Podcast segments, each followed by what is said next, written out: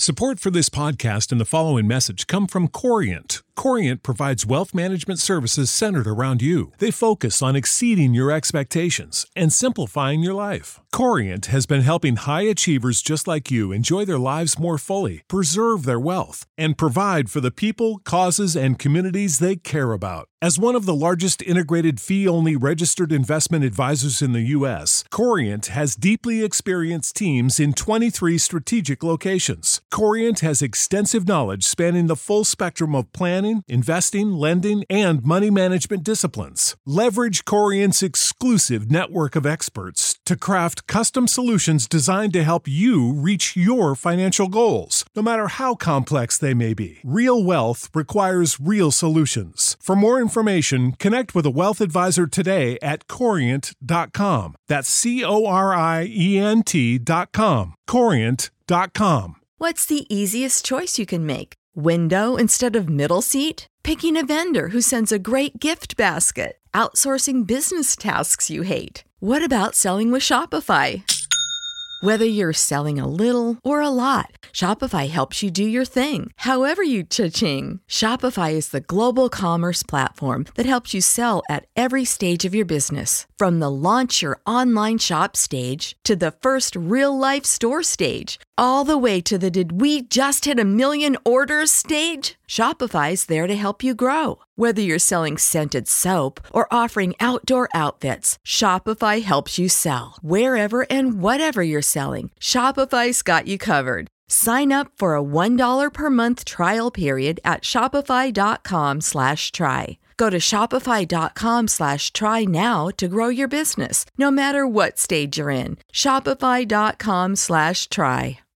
Save big on brunch for mom, all in the Kroger app. Get 16 ounce packs of flavorful Angus 90% lean ground sirloin for $4.99 each with a digital coupon. Then buy two get two free on 12 packs of delicious Coca Cola, Pepsi, or 7UP, all with your card. Shop these deals at your local Kroger today or tap the screen now to download the Kroger app to save big today. Kroger, fresh for everyone. Prices and product availability subject to change. Restrictions apply. See site for details.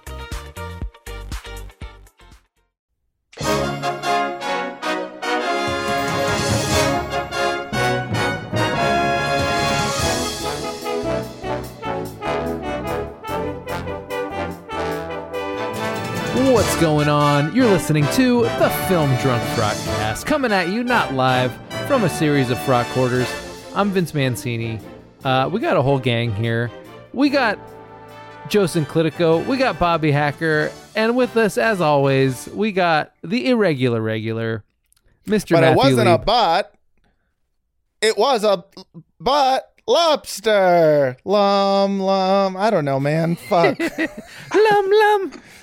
Dun dun dun dun dun Rock dun dun Lumster. dun. Lum There's a- lum dun dun dun dun dun dun dun. There you go. yeah. Yeah, we got it. This is very love- exciting because this is the tech. This is the text thread group. Uh, Yeah. This is the text thread. yeah, this is everyone in the text thread all getting together finally to like, hey, let's talk about the stuff we, we talk about in the text thread, or at least, uh, you know, some of it. Yeah, that's A That lot of sounds this like stuff- such a like an NPR adjacent title for a podcast. Welcome Yes. back to the, te- the text thread. this is just uh, subject matter. real. Subject matter that we bring up uh, in our day to day lives Well- uh, in a text well, thread. it's actually it it actually has a better name than that. Maybe maybe Bobby could tell that story. that's a great story.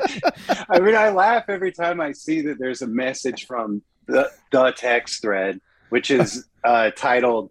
I can't say it without laughing. Um, Latin plump humpers. and, and it's like so, uh, you said a profile picture for the text thread that is uh Yeah. it looks like um uh, a 1980s uh, Latino man uh, holding some titties.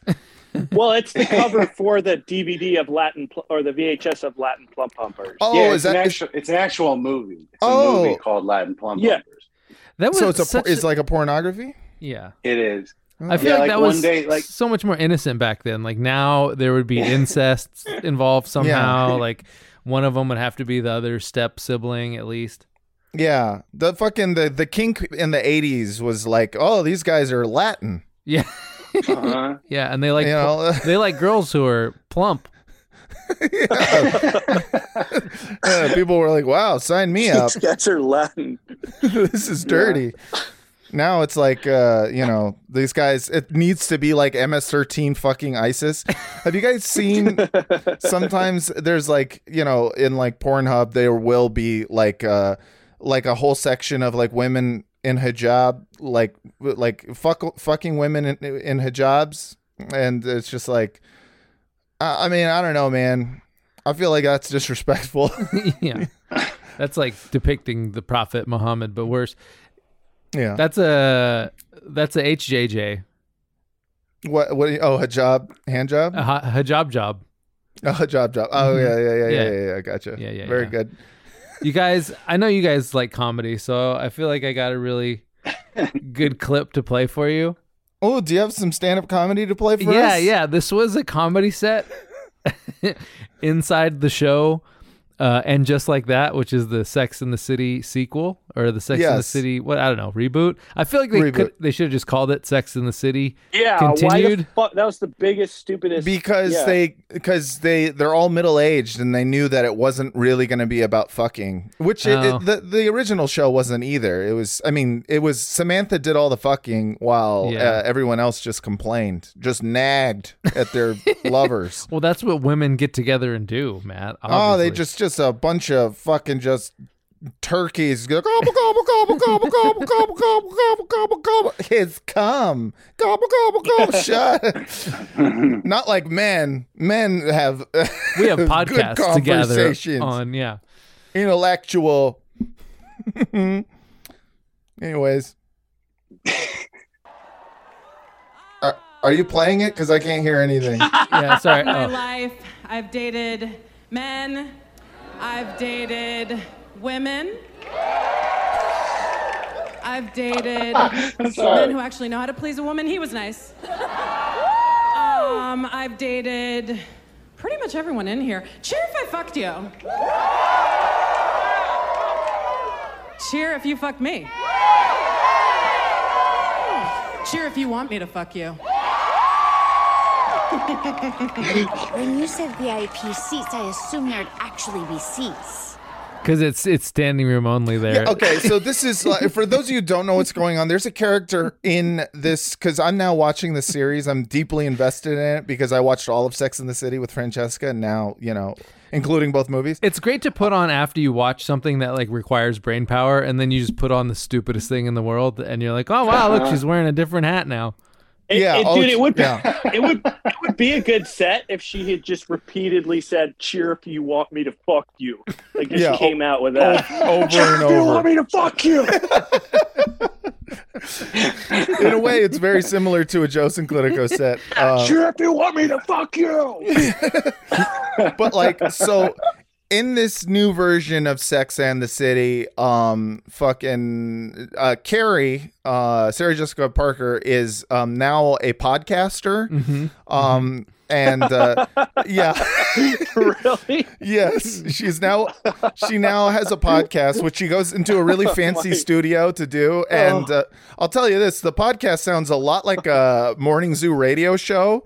There's a lot Yeah. of like uh, like bumpers where someone will go trigger warning, um, and uh, and so her co-hosts are Bobby Lee and this woman that you're hearing now, who is um, she's not a comedian.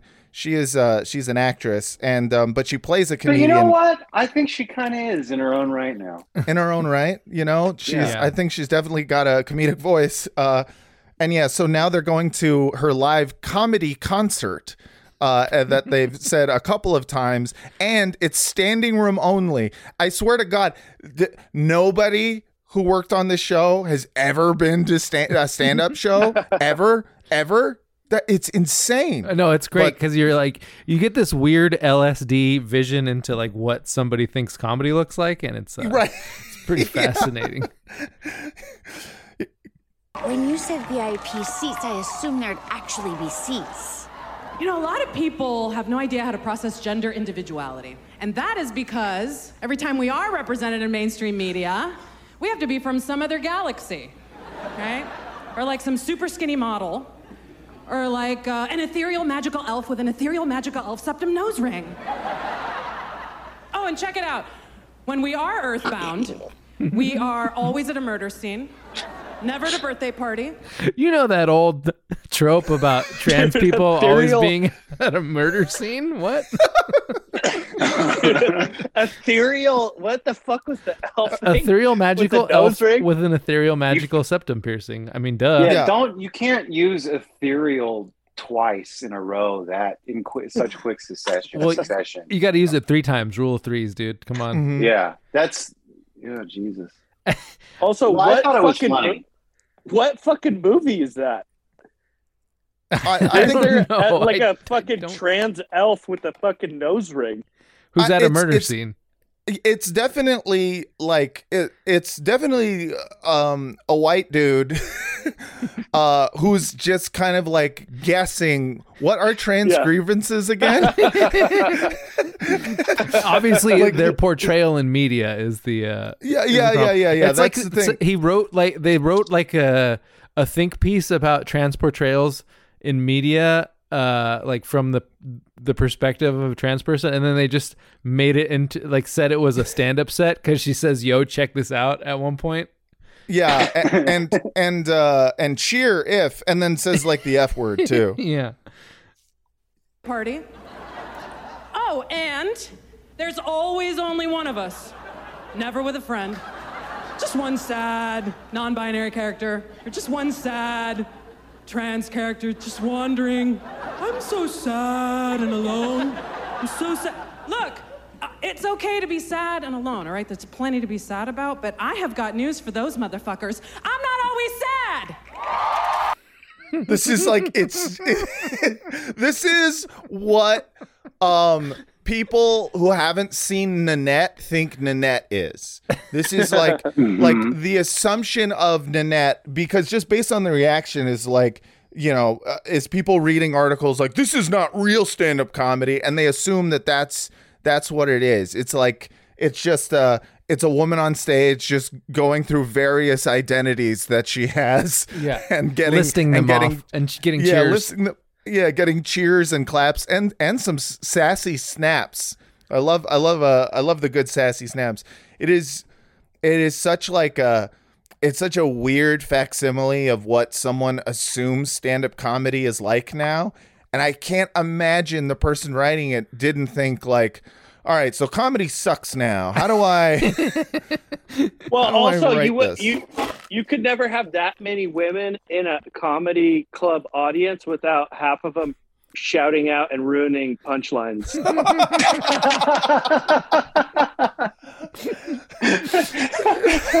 just a, a giant bachelorette party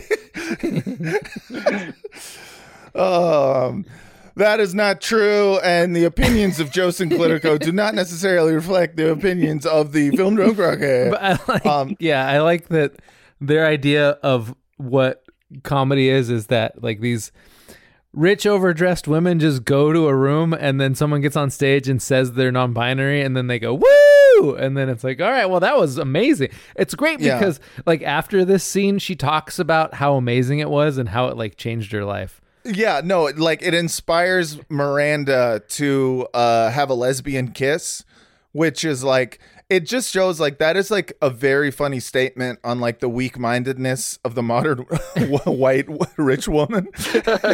right Where they're just like they- they're literally just like I have been recruited into your gay agenda. Like it's it's just immediately she's she is uh, reinforcing like right wing stereotypes of what of what like right wingers think will happen if gay people get to talk uh, in a public space. it's just like all of a sudden everyone just becomes a lesbian.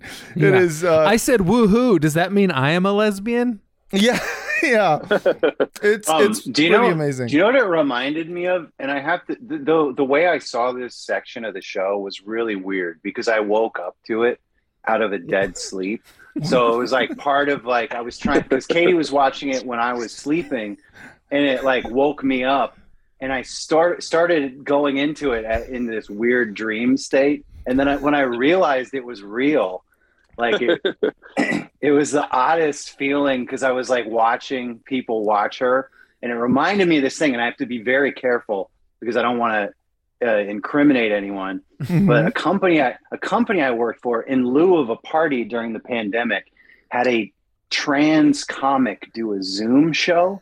Mm. And it was like beat for beat the same thing. It was like somebody took like a Zoom comedy show and transcribed it into a live setting. Did Oh, you kind no. of get that feeling? It's sort. It just seemed like that to me. Wait, wait, It- wait. Like the so, eh, but you're saying beat for beat in terms of like the the set was the same way? no, no, no, no, no. I'm just saying her cadence through the whole thing. Oh, yes. sort of comes off like Zoom comedy. Yeah. Like I No, that's- understand these aren't real jokes. She's not a real comedian. We're acting here. This is this is a scene, but it did come off like Zoom comedy, and I'm wondering. I'm just wondering if there's any any part of this inspired by somebody seeing such a great, brave Zoom comedy show. I mean, I, I feel like the uh like the actress who plays this comedian uh, like first of all, I had to look up to make sure she was an actress cuz like my first thought was Mhm. like what comedian Hold on, she's non-binary, so I don't know if what if we're like Oh, I'm sorry. I don't. I was uh, all right. I think I Uh, don't know. She says she's non-binary in the. Thing, They say I don't they're know. non-binary. All right. Yes, Use correct okay. pronouns. There we go. But right.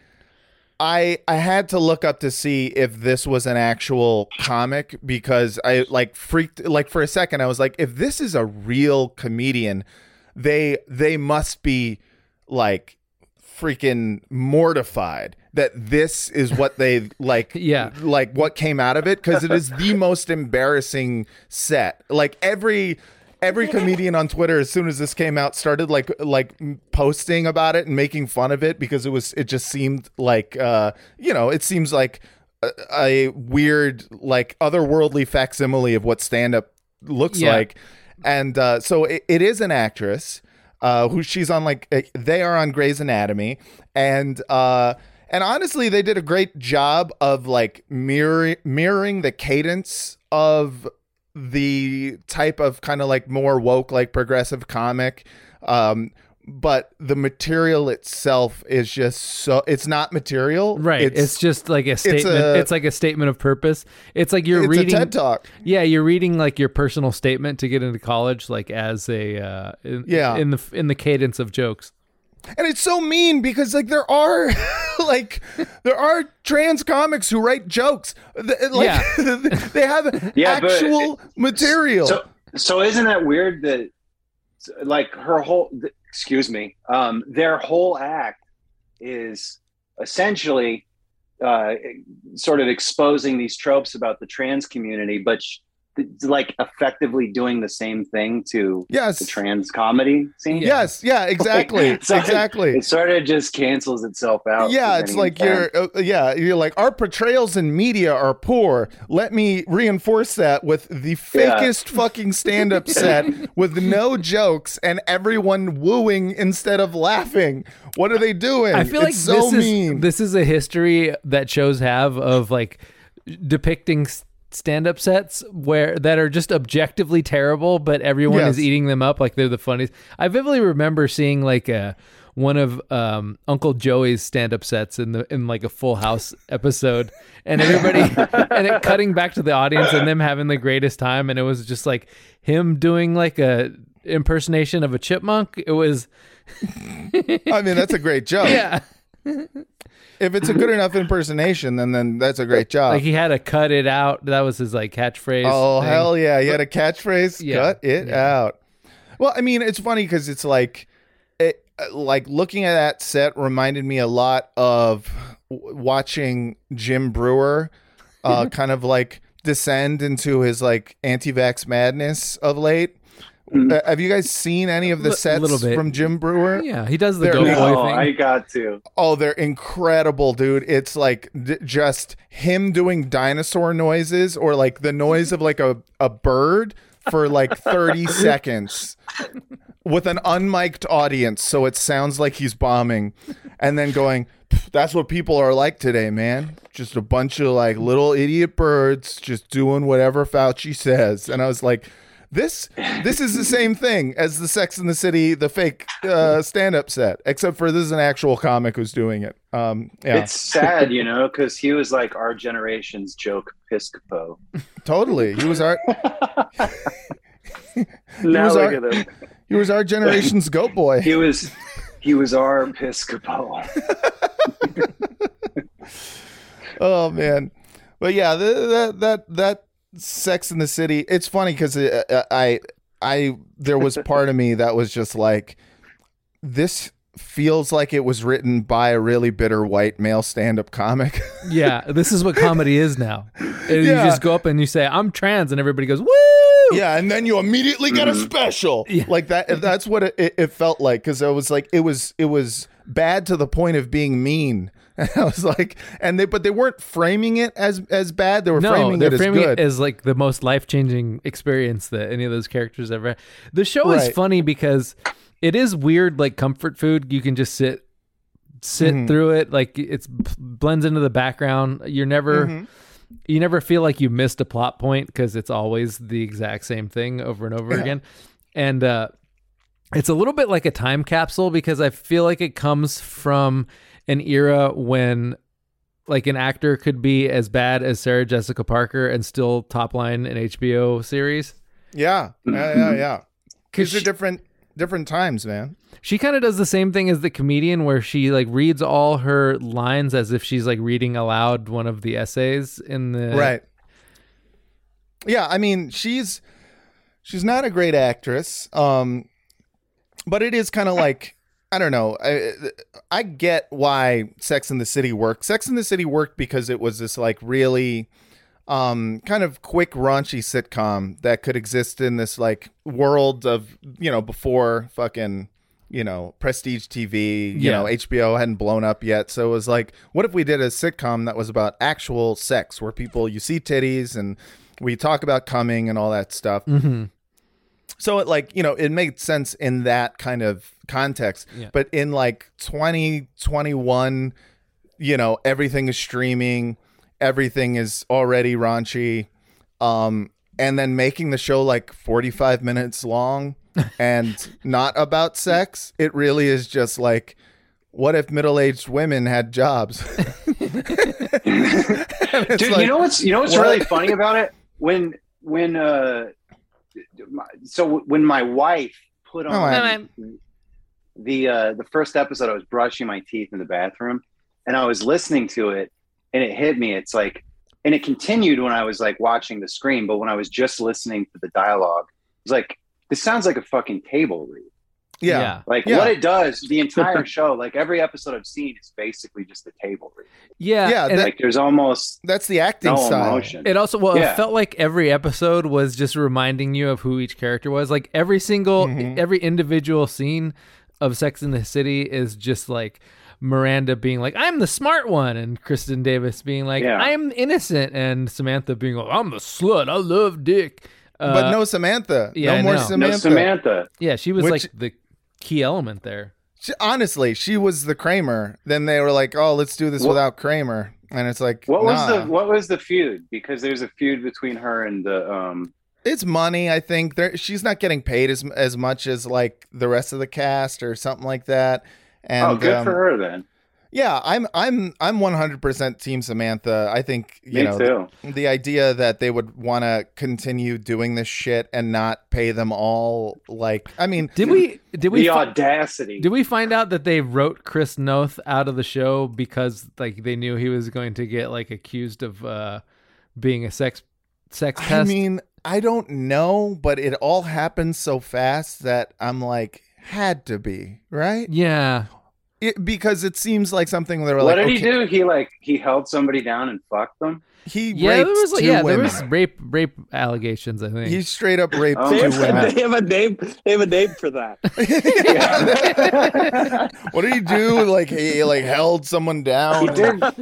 He did Had something. It's like some he sort of held somebody non- down and fucked them. And I was like, so that's a thing. yeah, yeah. so that happened. Uh, yeah, he raped two women, and like, uh, you know, allegedly. Um, but you know, probably. Uh, he's he's a you know he's a dickhead. Um, a friend of mine who will rena- remain nameless, um, interviewed him once, and was like, uh, "Oh, uh, so uh, Chris, I'm here with Chris uh, Chris Noth," and he goes, "Noth? Did you say Noth? It's Noth." And then was I always did uh, wonder. Yeah, it's Noth, and um, Just like the is- famous horror director Eli Roth. yeah, I mean that's the thing. Noth makes sense. I, I understand why someone would think it was Noth, but he was like, it's not Jewish, it's Noth. And um, lo and behold, I guess he never heard the phrase "Noth means Noth." Oh man. Uh, I was gonna Anyways. say I was gonna say Noth is what uh, Mike Tyson turns on when he's cameoing in the Fast and the Furious movies. He flips, he Oh, flips yeah, the that's right. switch. Yeah. Mm-hmm. Turn on that Noth. Um, yeah, what was really funny about like the whole like uh, Chris Noth getting canceled thing was like first he dies, and then Peloton makes that ad with him, and it was just like we made a, a viral ad in fucking in one day. You, you so you have no excuses to get your health in order or something. You guys see the viral No, no. ad? It's it's Chris Oh, Noth. I, I like. I feel like I heard about the Peloton thing like Yeah. eighteen hundred times before I even knew that the show was going on. Mhm. In a way that, so I assume this is part of the same uh, yeah, he campaign. dies. He dies on a Peloton. He has a heart attack while he's doing uh uh where wh- while he's on a Peloton in uh, the first episode of and just like that, and um. I guess uh, Peloton was like, well, that's probably bad press. So what if we can get him in an ad? Oh. So they got him and the lady who played his like personal Peloton trainer to do an ad for Peloton, and they just like released it on Twitter and probably like Instagram and stuff. And um, you know, kind of like a hat tip to the whole, you know, dying on a Peloton thing in the show. And then they bragged about how they made the ad so fast.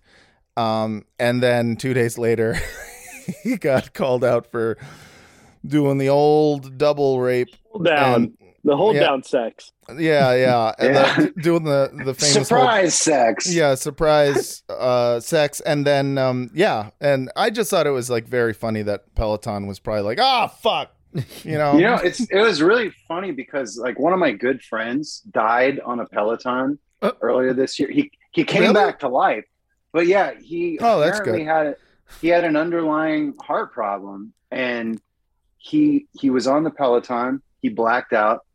Um, I got this phone call saying that he's on life support, Jesus. and it was like really scary. I mean, it was it was like two weeks his life was in the balance, but he had been out for minutes before his wife found them. oh my and god. luckily enough, she uh she, I love He was how a young dude, too. depressing. Yeah, really young and like very active, always worked out. Like whenever we were at work, he spent more time in the gym than the office. And just in time, she she knew what to do. She was like patting him down with ice packs and everything, making sure his brain doesn't explode Mhm. the you know um paramedics got there cpr like it wasn't working at first and then they finally got him and yeah man he was like in a coma for a while and he pulled out of it he's got a pacemaker now but So he's still uh, alive and he made it. the thing is Dude. like he doesn't have to watch this because his wife is so triggered by a peloton and now sex in the city she's like i want nothing to do with that show Oh, and he's like stoked because he didn't want to have to watch it dude didn't that dude didn't that dude go to like a, a fucking he went to like a there's like something that like disneyland does where they like bring in like teenagers and then they all stay at disneyland and work over the summer or something right There's like yeah, some- no. When he when he went in when he went to college, he he worked at Disney. Like he loved it. what the fuck? but i thought he i thought he like it was like more than that like you you like go and there's like a campus in disneyland that's Just all for young teens? people that just like stay there and work at disney like in Yeah, high it was school. something like that. this I'm not sure if sounds it was. He was he was homeschooled, so he doesn't know what high school is. okay. Um, So he went to high school darkest- at Disneyland? yeah.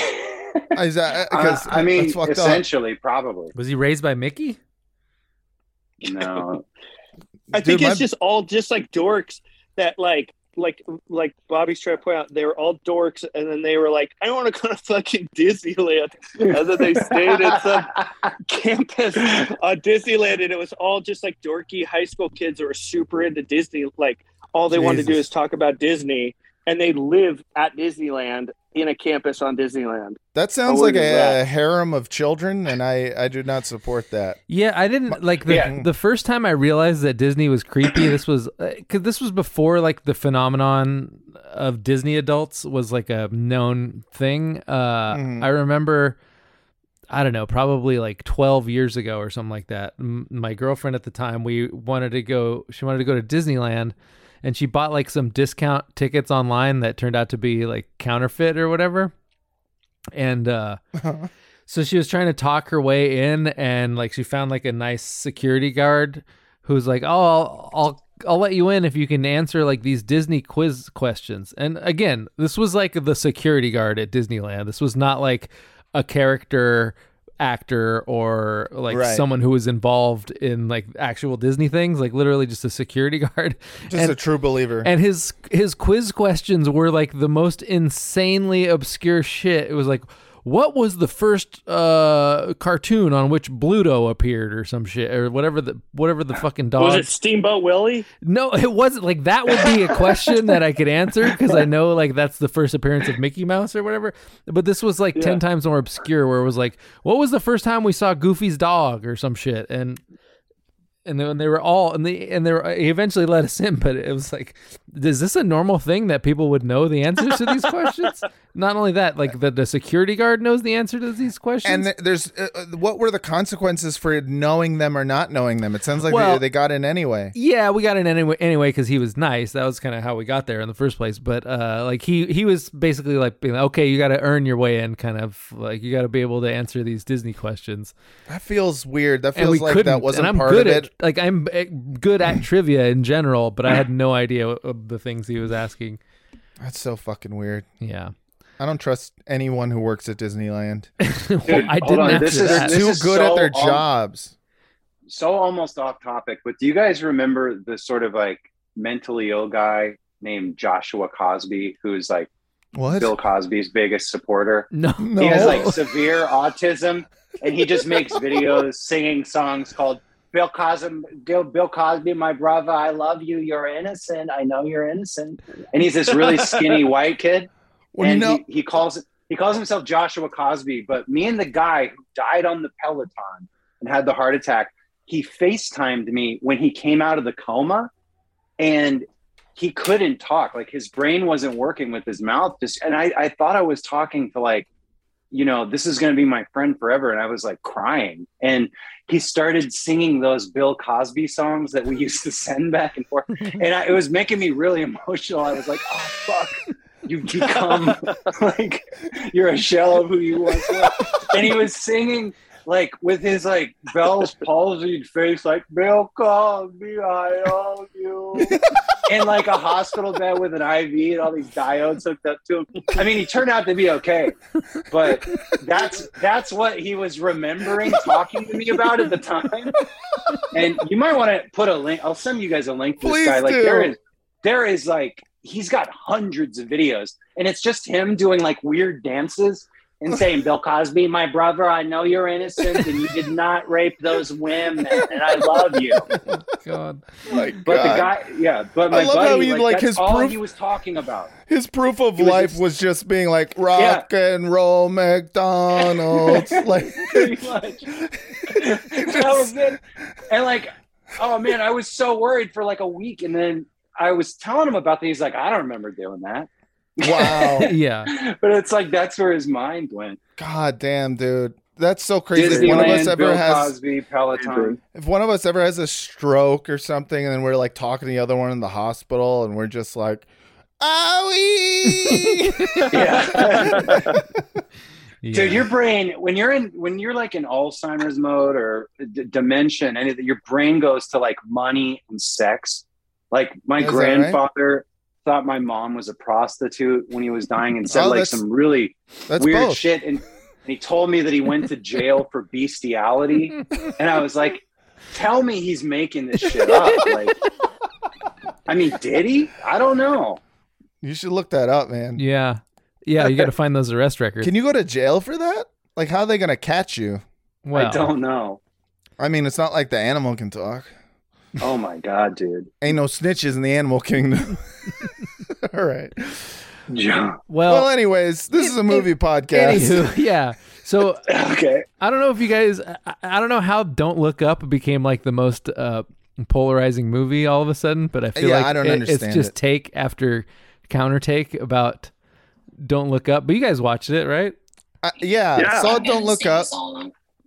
What was that? I haven't seen it. I haven't seen it yet. Oh, sorry. I, Uh, I, li- I liked it. I thought it was funny. Wait, what is that? Sorry, sorry, sorry. I found the Bill You Cosby. found, video, you found Josh Cosby. Cosby. It started playing It's- on accident.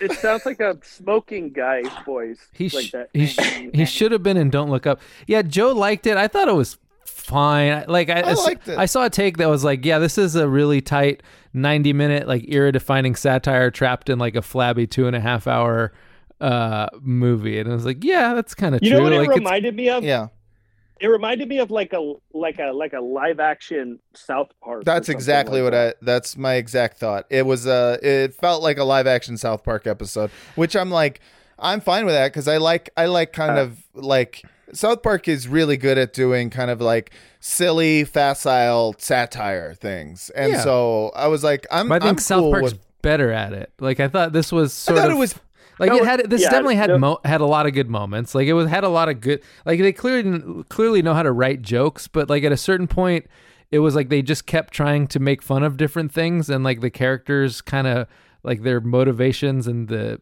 the story didn't really go together that well for me at certain points.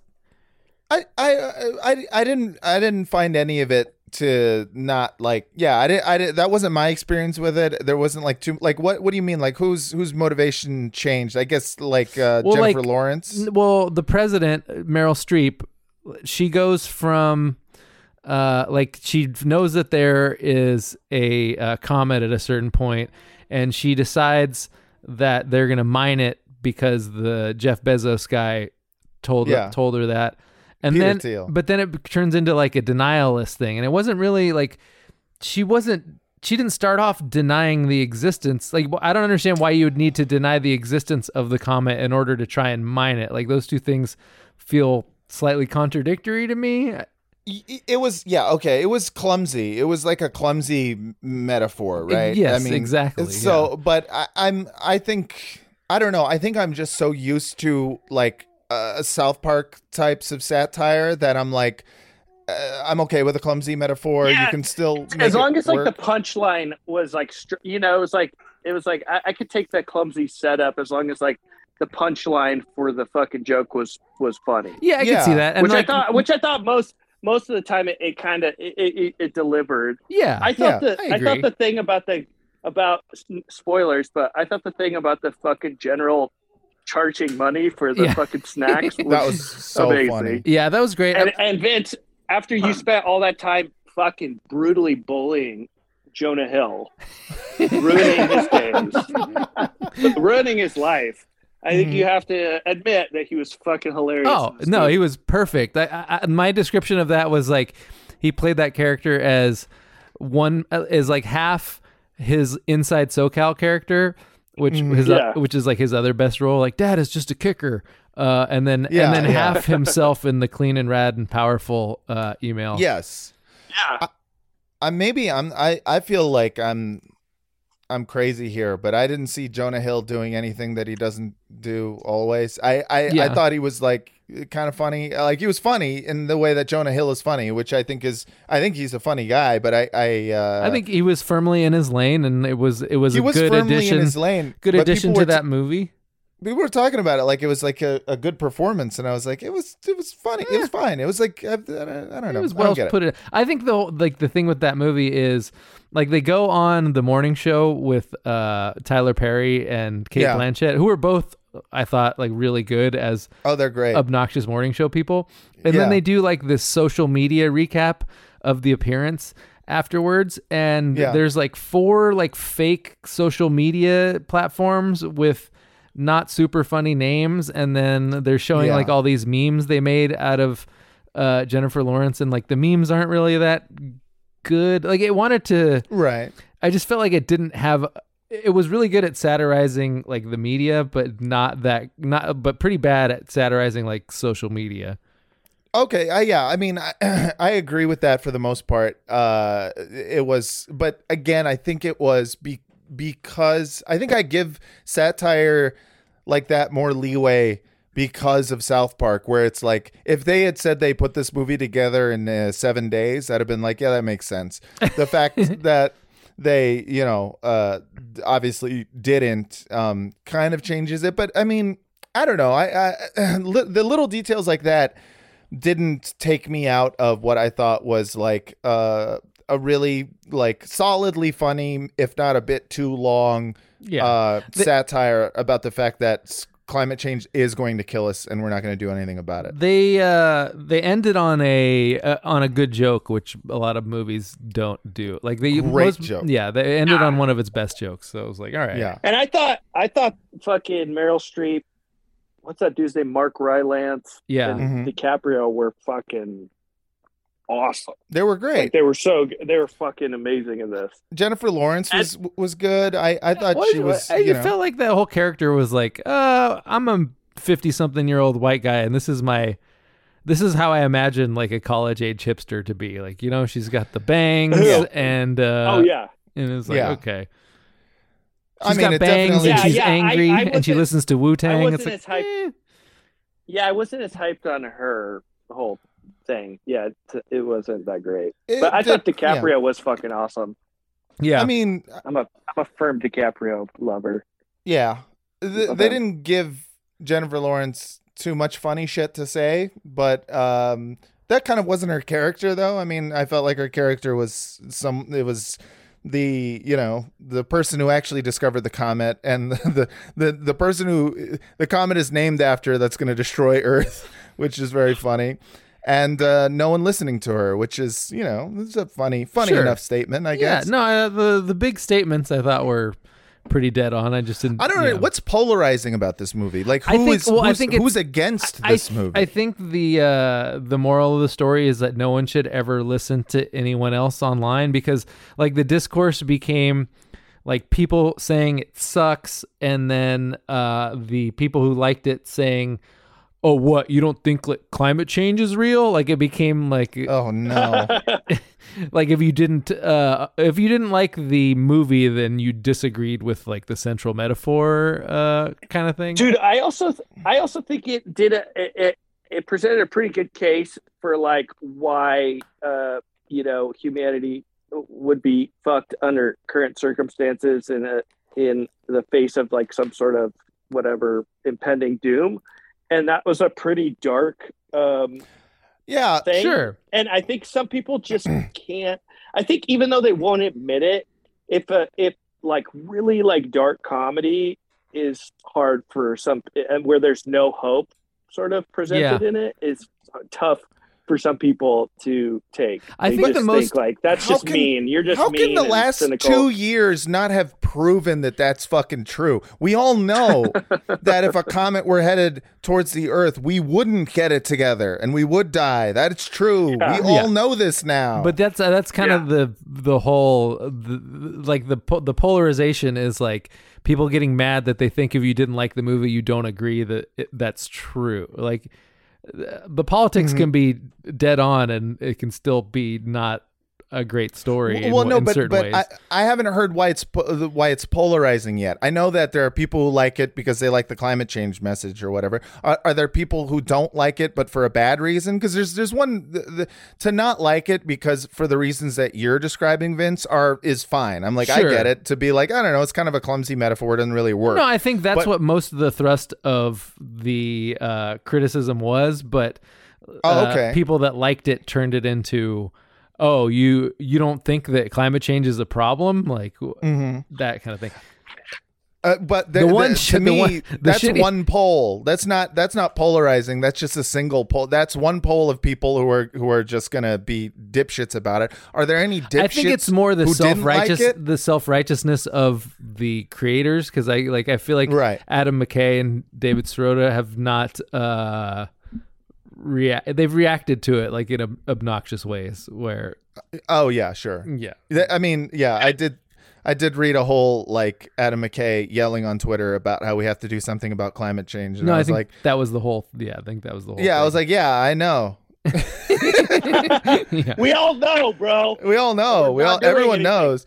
dude this remi- uh, uh, for some reason it made me think of when i was in rehab i remember uh, telling people like in a in a group that uh, like if the world was ending like i would go rob a pharmacy Yes. and and, and there was all these people talking about like no if the world's ending you gotta stay sober you gotta stay sober What? and then and then afterwards there was some dude that came up to me and I was talking to him about with this dude and he's like he was like yeah man like fucking Armageddon comes I'm not gonna like sword fight my way to a big book study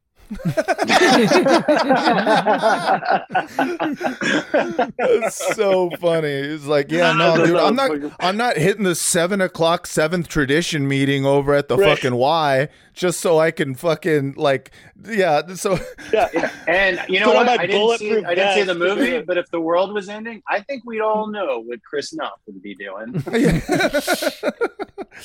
Uh, honestly though like that's uh, this is why every time i see you know any kind of fucking post-apocalyptic movie and whatnot like um like you know i am legend and he's like golfing uh, off the end of like a fucking you know uh aircraft carrier i'd be like i'd be in the cvs just like living Right. off the allotted Yeah, you can do just- both. drinking the dilaudid yes um but yeah Not me. don't- I'd I'd vote.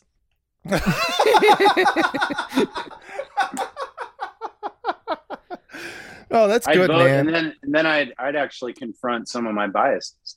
yeah you should you would hell hold Good yourself vote. accountable So I have a question. So Joe, like as a golfer, like if you were the last dude on earth, Yeah. like Mhm. uh, Will Smith, um, I mean, would you keep golfing? Because like on you know w- uh, without the ip- impending apocalypse, like I have certain uh, golf goals, but I'm wondering if those would remain if there was no one to tell that like I beat my personal best kind of thing. keep talking i'm gonna pee dude also also you gotta have fucking people to uh To run the lawnmowers Sure. and cut the fucking grass and do the you know I don't know how to I don't know how to roll the greens and shit like that like so it's like uh, you would basically just be maybe at a driving range but even then you need like a picker. I don't know get pretty it get be it, I, I mean I, I think that we all hope that if Armageddon does happen that it's just like orgies and fucking drugs for a while at least and I would focus on that and then maybe get back into golf at some point. but, you, but if you have nothing but time, like you could go out there and you could run the, you could spend your morning like doing like mowing the lawns and then uh and then the rest of the day golfing on the course. yeah. Yeah, I mean that would be that would be kind of cool. Also, do I get to have like a dog maybe? If I had Oh, a yeah. dog to keep me company, that would that would help a lot. yeah, but but it'd be eventually you're gonna have to kill it because it keeps chasing your golf balls. Like it keeps Yeah, or fuck it. You need something to fuck at some point. You're gonna fuck something. You Sure. just know it. yeah. You're gonna like, you know, have like a real doll made of ham that you got did in the fucking freezer section or something. But that's your only food. You can't fuck your food. I mean, I guess you could. what yeah. Don't worry, man. Yeah, that's interesting. Speaking Yeah, I of guess you can't fuck your food. Yeah. So speaking of bad takes, uh, th- I- it, Variety ran like a whole series recently called Writers on Writers, and it feels like they just uh, got like obnoxious people in media to write movie reviews so that they could then be outrage sh- shared. oh Um, god there was like one by Jake Tapper, um, and then they have Hey, hey, hey, Vince, can I interrupt you for a real second? Oh, please Did you do. guys watch? Did you watch this show? It's about. It's like another end of the world show on HBO. It's station called, 11 um, Station Eleven. Did you watch that show? yeah, I like. It. I, i'm like in the middle of lot. it Oh right my- now dude so it's like it's like such a good show when it's about the end of the world and then all of a sudden it's fucking shakespeare stuff and you're like everybody nobody fucking cares about shakespeare I hate Shakespeare. It's the fucking worst. Maybe they need. It's so stupid. Why do people still t- keep trying the fucking Shakespeare thing? I don't believe you, dude. I don't fucking believe you. it's I just a way to pretend you're fucking smart.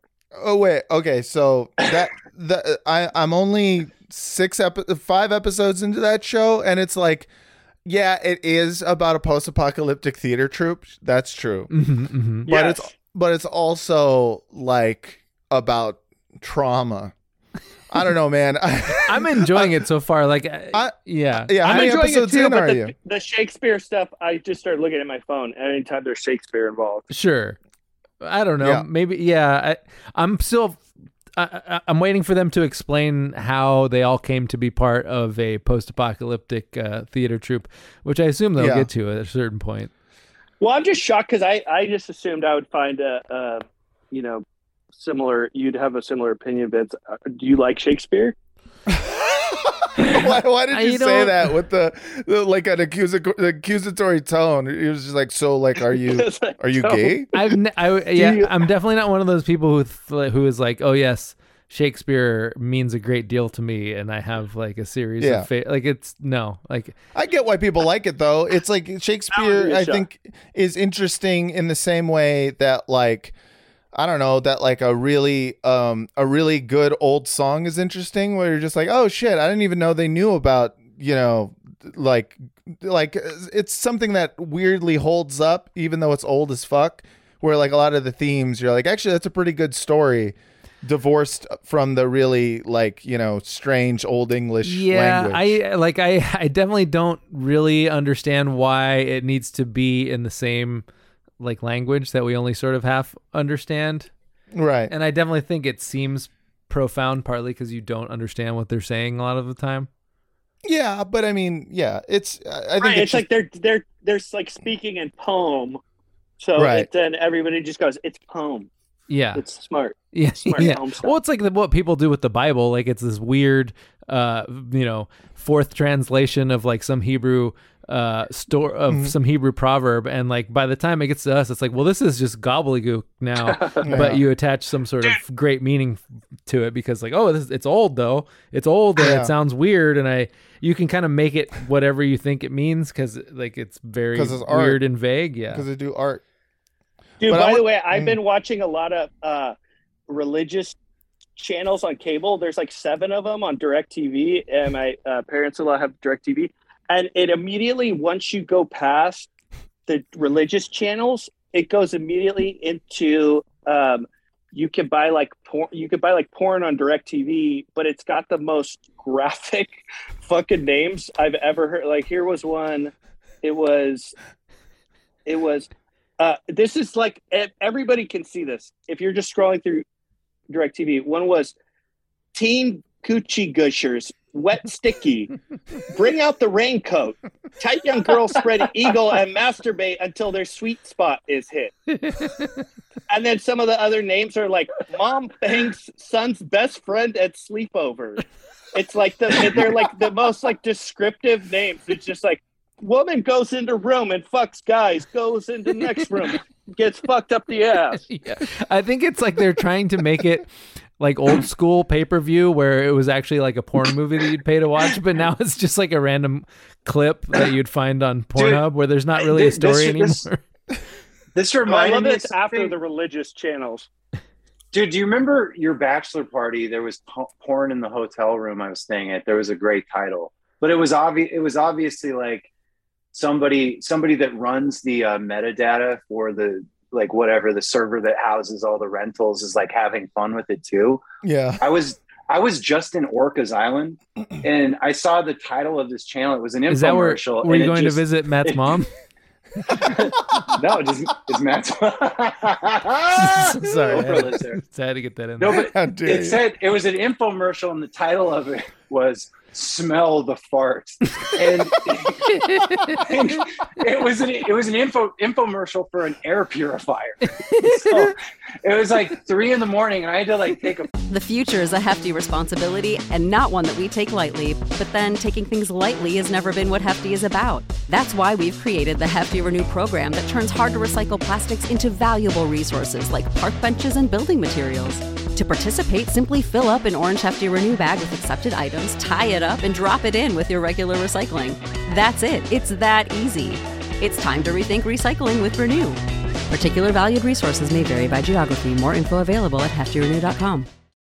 You know how to book flights and hotels. All you're missing is a tool to plan the travel experiences you'll have once you arrive. That's why you need Viator. Book guided tours, activities, excursions, and more in one place to make your trip truly unforgettable. Viator has over 300,000 travel experiences to choose from. Everything from simple tours to extreme adventures and all the niche, interesting stuff in between. So you can plan something that everyone you're traveling with will enjoy. Real traveler reviews give the inside scoop from people who've already been on the experiences you're considering. So you can plan with confidence. Free cancellation helps you plan for the unexpected. And 24 7 customer support means you can travel worry free. Download the Viator app now and use code Viator10 for 10% off your first booking in the app. Find travel experiences for you. Do more with Viator.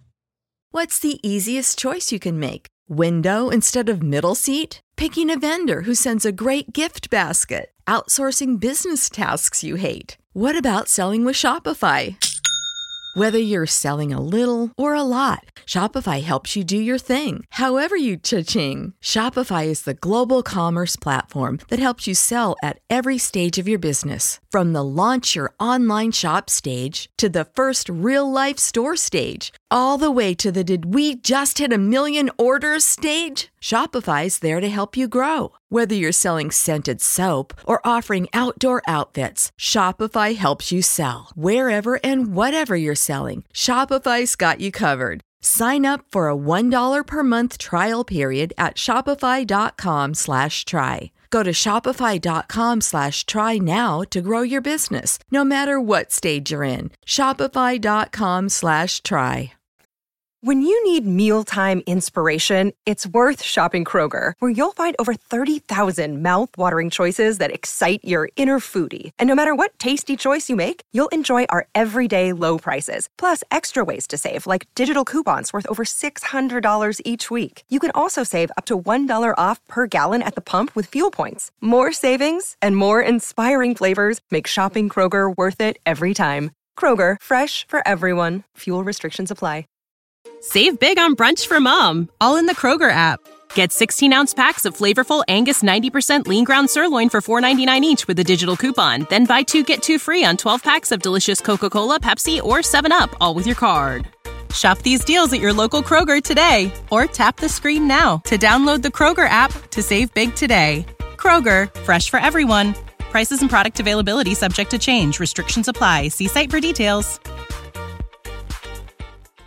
Photo of it, but I was like, somebody's just fucking around. Smell the fart! Exclamation! That's a great point. channel. Yeah, I have Too bad it's not just photo. people smelling farts, like all just an entire channel dedicated to that. Uh, Okay, like, I this was is- like Fart. crying, laughing. This is I actually a really good eating, I was like, segue. Look at this. okay. This is actually a really good segue because the the variety series I was talking about the the the uh, review in particular that I wanted to talk about is from Eve Barlow, who I guess is a music journalist, but the only reason I even know who she is is because she like she like compared people harassing her on social media to like a pogrom, and then everybody just responded Eve Fartlow uh, Yeah, until yeah. it became like like trended on Twitter for like three days. Yeah, that's how that's how I know her name. right. Everyone that- just calls her. Eve That's the only reason I know her name too. And she wrote a review of licorice pizza, and uh, I just want I want to read you this review because like right off the bat, it just uh, yeah. First sentence: You can smell the acne on Cooper Hoffman's chin. Which God. I mean, can you smell acne? You can't smell acne on someone else, right? That's, that's know. fucking gross, though. That's- yeah, it's- it's You can fart. feel the heat on the pavement as Alana Haim sprints towards a feeling. You can taste the burgers. Fuck you. You can taste the burgers from the drive-through and the martini at the clubhouse bar. You can almost touch the life in San Fernando Valley that Paul Thomas Anderson remembers from the 70s or Oh. dreams that were closer to the version he realizes on screen. Uh, she's gonna make me hate this movie. I still haven't seen it. And, uh, uh, Yeah, Oh, I still haven't seen it either. people hate this I w- movie. well, I wish you it's guys had seen it because it's like it really. She, I don't think she understands what the movie is like about or the point of it, like in any way. she's just like sometimes images evoke different senses: yeah, smell, hearing, uh, feeling. yeah. The way. yeah. Uh, I mean, did she like it? The way Anderson's latest ode to the part of LA in which he was raised is brought to life speaks to a filmmaker who wants to embrace a less complicated world, a slower world, a more meaningful world, a world in which you had to remember someone's phone number if you wanted to get to know them, a world in which cigarettes were still considered a rite of passage and sushi was still new, a world in which airplanes were an exotic experience, a world in which a 15 year old boy could order two Cokes in order to seem grown up to a girl 10 years his senior. What the fuck, dude? What you know is? what? You know what'd be cool if she started off the review like this: "Bring out the raincoat." They're gonna hit their That's sweet spot with this fucking raunchy licorice pizza flick. Yeah, get a gushy pizza. Um, Yeah, I mean, I don't know. A. Like uh, the whole take is like, oh, it's about he yearns for a simpler time, and uh, I And don't. you're think like, that's not what the movie's about? I don't think that was what the movie was about at all. Like, I, I think she was specifically referring to uh, whoever, whatever white guy does the Asian voice. Eve Barlow just really is like, I yearn for a simpler time when I could say "hurrah" and people wouldn't cancel me immediately. yeah, Yeah, it's Dude, it's it's definitely like, uh, yeah, it's weird here. I I- I need to see the movie. I can't if I you know if I haven't seen it. it's great, huh, Bobby? it's i i can't i mean you watch all these you watch all these movies uh like on amazon for a week just out of boredom and Mhm. it's true they are content then you go see a movie like that and you go like wow this doesn't look like a youtube video Yeah, i mean yeah. i don't know if it was just the contrast that got me but i was like so jazzed walking out of that movie Yeah, it was like an antidepressant I mean, I And, uh, love I love Paul Thomas Anderson. I think he's the best. So I'll probably love this movie. Dude, Yeah. he he was there. We went to a screening in Westwood, and Mhm. he told he told this story about um, uh, Bradley Cooper's character, who was based on who was that producer? Jon Peters. It was Jon Peters, and he actually spent like so much. He was like, you know what, I'm going to do it anyway, but I want Jon Peters' blessing. And he went to go hang out with Jon Peters, and it was like all about that truck scene where they were going in reverse and they, you know, pick him up and everything. I'm not no spoilers. hmm Mhm. So Jon Peters is like, you know, well, like, how do we how do we have this conversation with Alana? And he goes, Well, I wouldn't do it like that. And he was like, Well, how would you do it? And and it's known she's 25 years old in the movie. Her character is 25 years old. He goes, Well, I'd try and seduce her. The audience, audible gasp. it was the weirdest fucking thing I've ever heard. like it was strange. Yeah. Seducing a 25 year old woman Yeah. for two Wow. minutes as a stage direction? How dare you? Yeah. People were just uh, A you know, it's- producer who wants to fuck a 25 year old woman. Yeah, wow, know. never been done. Unbelievable. yeah, 25's like over the hill for producers. Yeah. well, you know, That's age the most shocking part. age gap um is uh is like light rape or something like that. There's something there there's like a uh there's a There's a power lot of age- imbalance. so yeah, you know, power imbalance. Yeah, there yeah, yeah, yeah, It's like uh it's third degree sexual assault. Yeah. Because someone you're is- considered as a woman, you're retarded until you're 30, right? That's what it Yeah, uh, not even that. It's like, but if there's a 70 year old who's with a 30 year old, then the age gap is still, it's still, there's a power imbalance. At some point, though, the Yeah. power imbalance, I'm sorry, is like if the guy's 90, the 30 year old Yeah. woman can win the, in a fight. So I feel like the power imbalance changes. Well, no, I was gonna say like a 50 year old dude dating a 20 year old girl, like he's doing whatever the fuck she wants. You know, Yeah. that guy, the power, she holds all the power in that situation. Yeah, because he- she's he's- more that's, limber. That's his.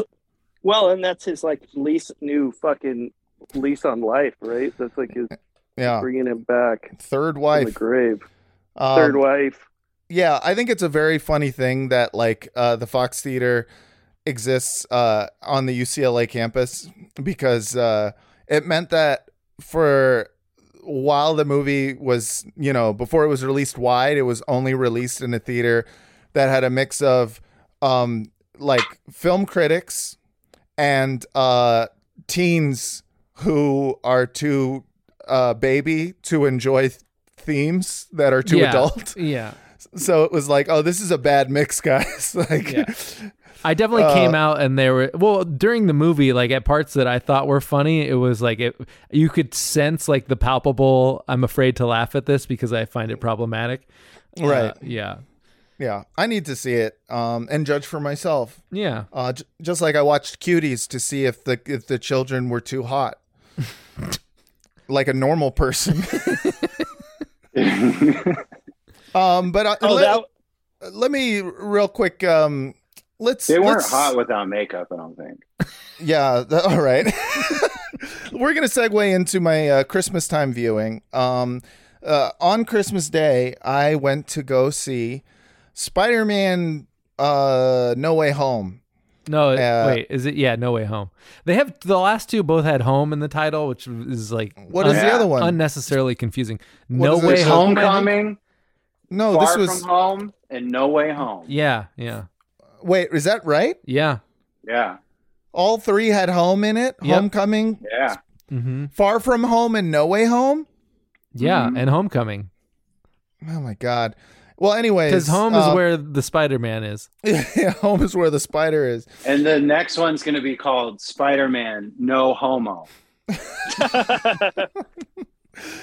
Um. So yeah, I saw Spider Man with my my brother, uh, and Francesca, and my uh, very old dad, who uh, you know, was You got like, like, a spectrum there. yeah, that's it was great. really it was it was every type of mu- movie viewer. There's you know my my brother who is like a guy who watches Marvel movies, you know, regular regular old Joe, um, and then my uh, fiance who like does not like most movies, and especially long ones, and especially Marvel.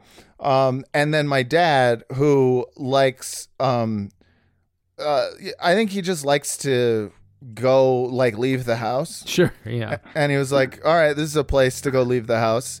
And it was during a pandemic, so I was kind of like, "I'd really is a fucked up way to die, is if he gets Omicron um, during uh, the Spider-Man movie."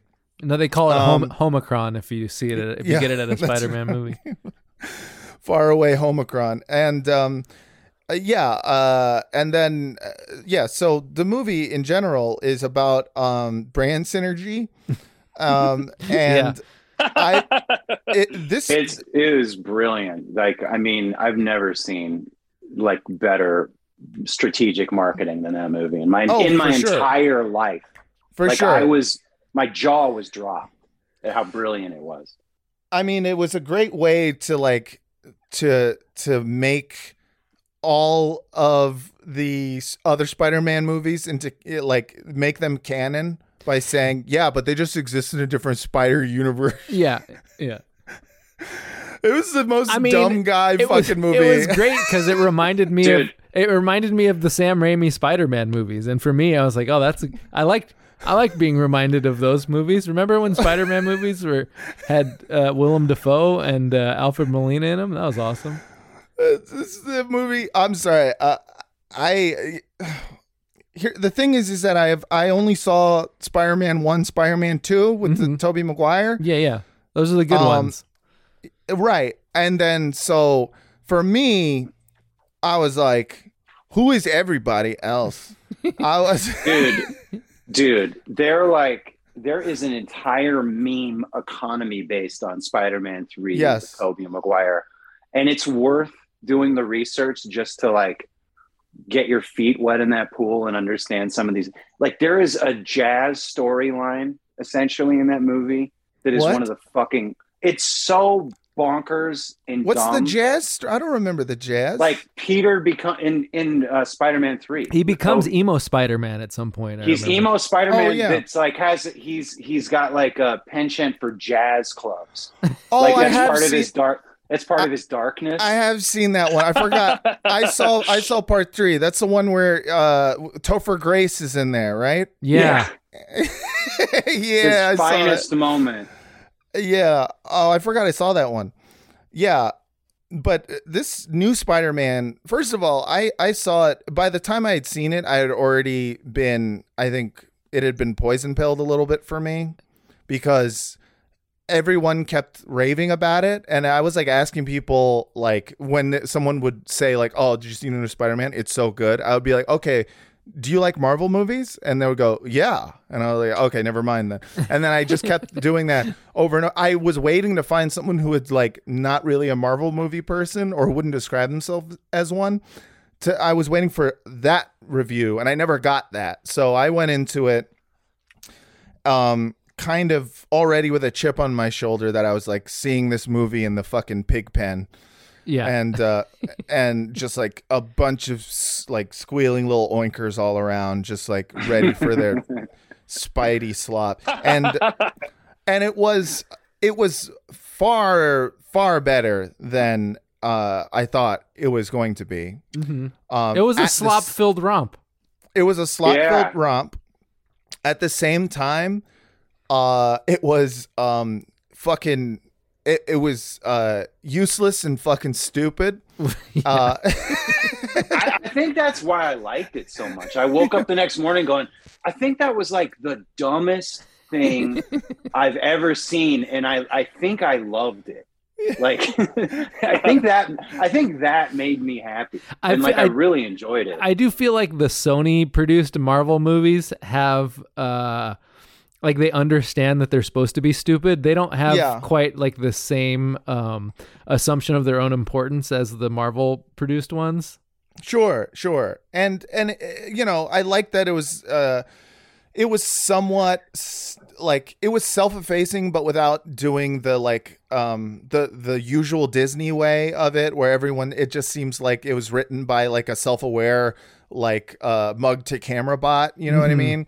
Like it it, it, it having Andrew Garfield show up and be really insecure that his Spider-Man sucked. like that was like that was pretty funny. Um, but from the perspective of my dad, who was asleep for most of the movie and doesn't know anything about Spider Spider Man, um, at one point he woke up and he had the, this look on his face when it was like there were all of a sudden there were three Spider Men, and he was just oh, like, gosh, uh, it was just like and he went back to sleep. Like he he he, he couldn't like he had he knew he missed out on why this movie existed and was like well i'm stuck here. Um, might as well get a little bit more shut eye um, so yeah. I will So say a that great like movie, a solid B plus from him.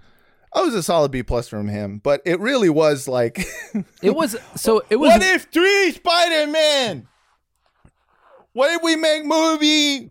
Okay so people really like when when we first wrote script for first spider-man people said that's good he's a good spider-man. But then we said oh we gotta get a new actor so we get uh, garfield. Garfield does few more spider-man and then finally we get tom holland and then they say, but people miss other two Spider Man.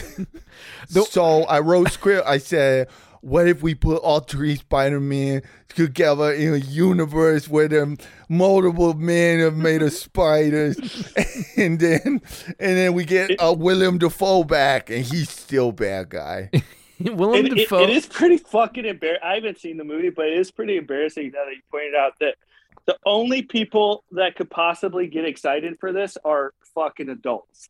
Right. Yeah. No, I ha- I, I Yes. took Like, my no I took my eight year old stepson and my nephew to see it, and like they liked it because you know there's Dude. like action and people shooting No. webs and shit. But uh, the whole time I'm watching it, I'm like, there's they don't know who all these fucking people are. Like why? Yeah. they don't.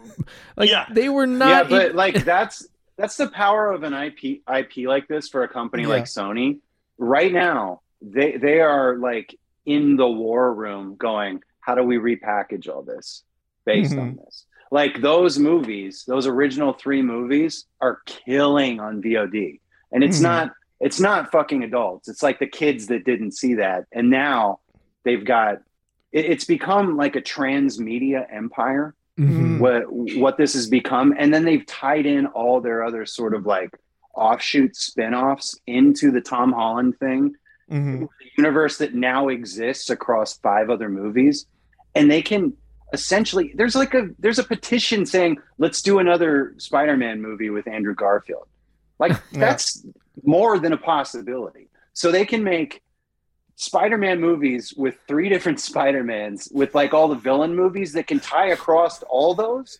And then when they end it, the, the, the ending, not to spoil anything, they sort of like had an out to if they wanted to, Sony can divorce the Marvel Cinematic Universe and continue with this Spider-Man.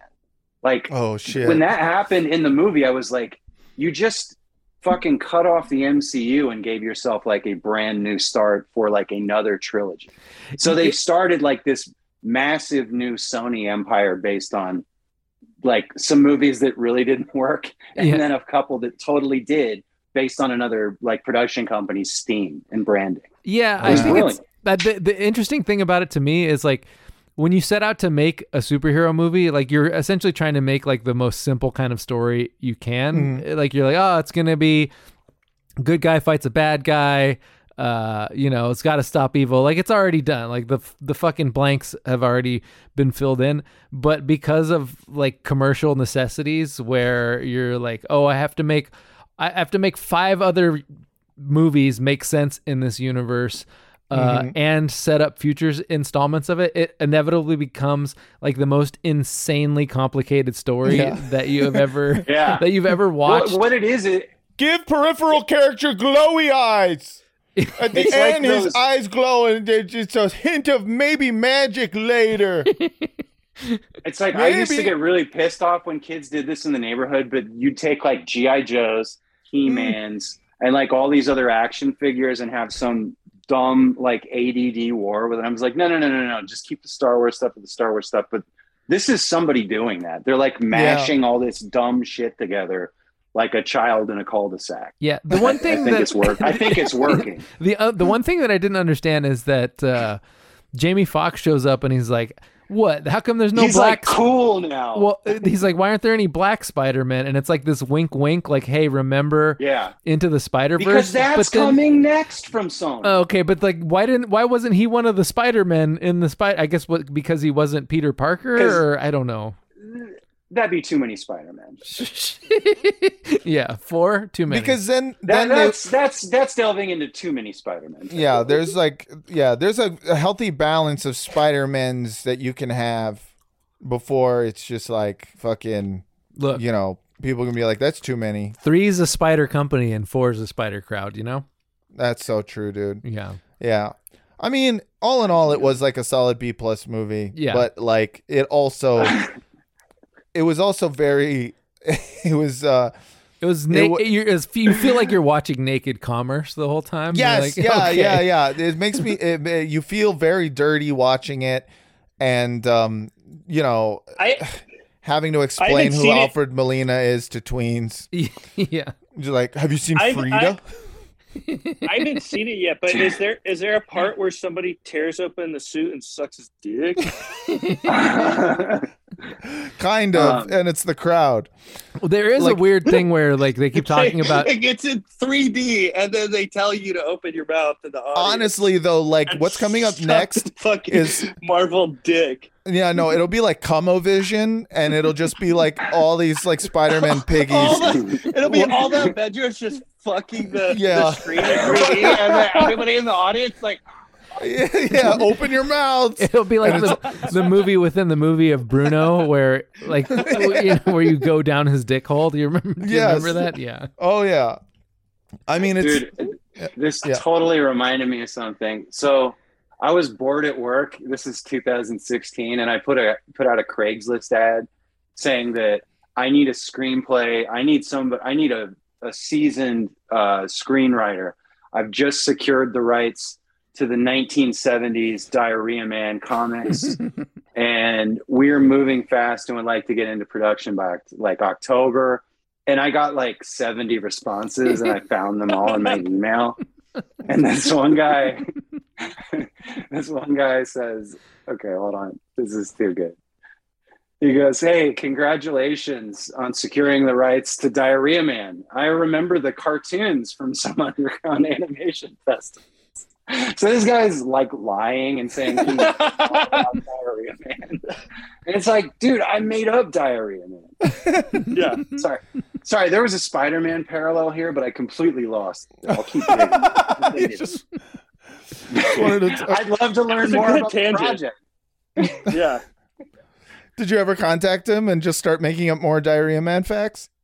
Um, I wrote back one guy and I was going back with him. I was like, it looks like we're going with Netflix on this one. I- I, I think he you was should really excited. you should actually like crowdsource a Diarrhea Man movie, like as a Nathan for you kind of thing, where Mhm. you try to synthesize all these people's spec scripts for uh, Diarrhea Man into like a larger expanded universe. It's not a bad idea. Yeah. It's a pretty good one. Um, I think My my recent project, I worked in a very popular TV series for BBC England. Shore Agadajalu, what? Monica Bellucci. Sorry. Now So- on the Diarrhea Man. Um, so I think we do need to uh talk about the ultimate fucking um piss pig movie um of 2021, uh, The Matrix Four Resurrections. Yeah. So we all Good. saw Matrix Four. Is that right? Oh Yeah. my god, boy did I ever. Okay. So, um, Another Just gonna polarizing movie. very polarizing movie. I'm gonna, I'm gonna start out with conclusions. Great movie. Loved every second of it, and um, can't wait for more Matrix fun in the future. I just hope Anyone else got I a ho- thought? yeah, I hope they put I- more of Will Smith's family in it. Yeah.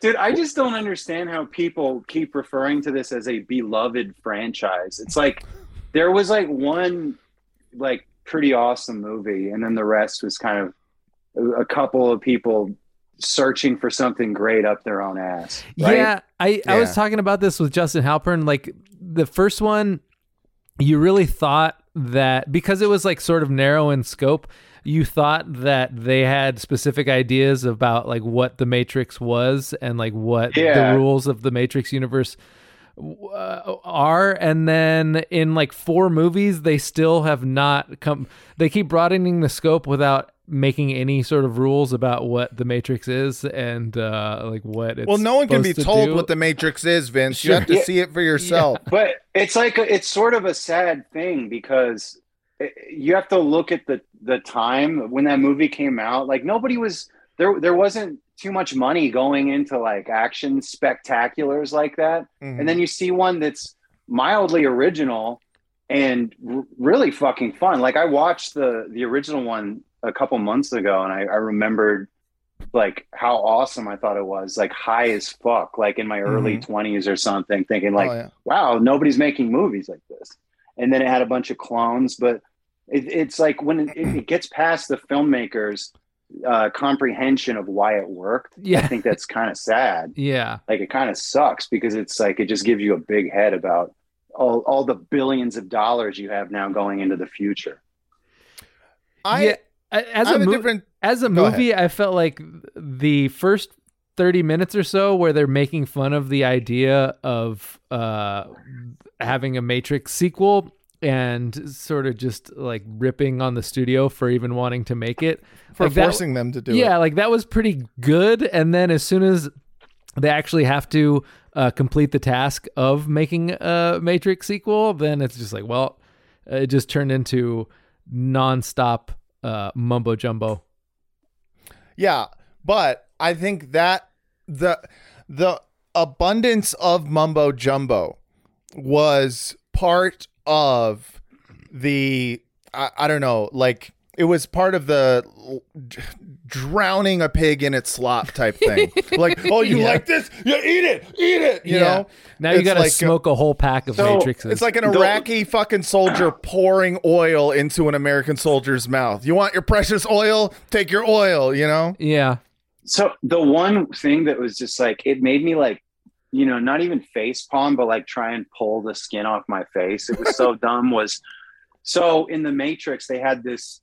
They create. It was like a revolutionary, innovative method of shooting someone in 360 degrees, which Yeah. you can kind of like do in five minutes on your phone now. Yeah. But they had like something like a hundred cameras flashing still images that they would composite into one thing hidden behind a green screen.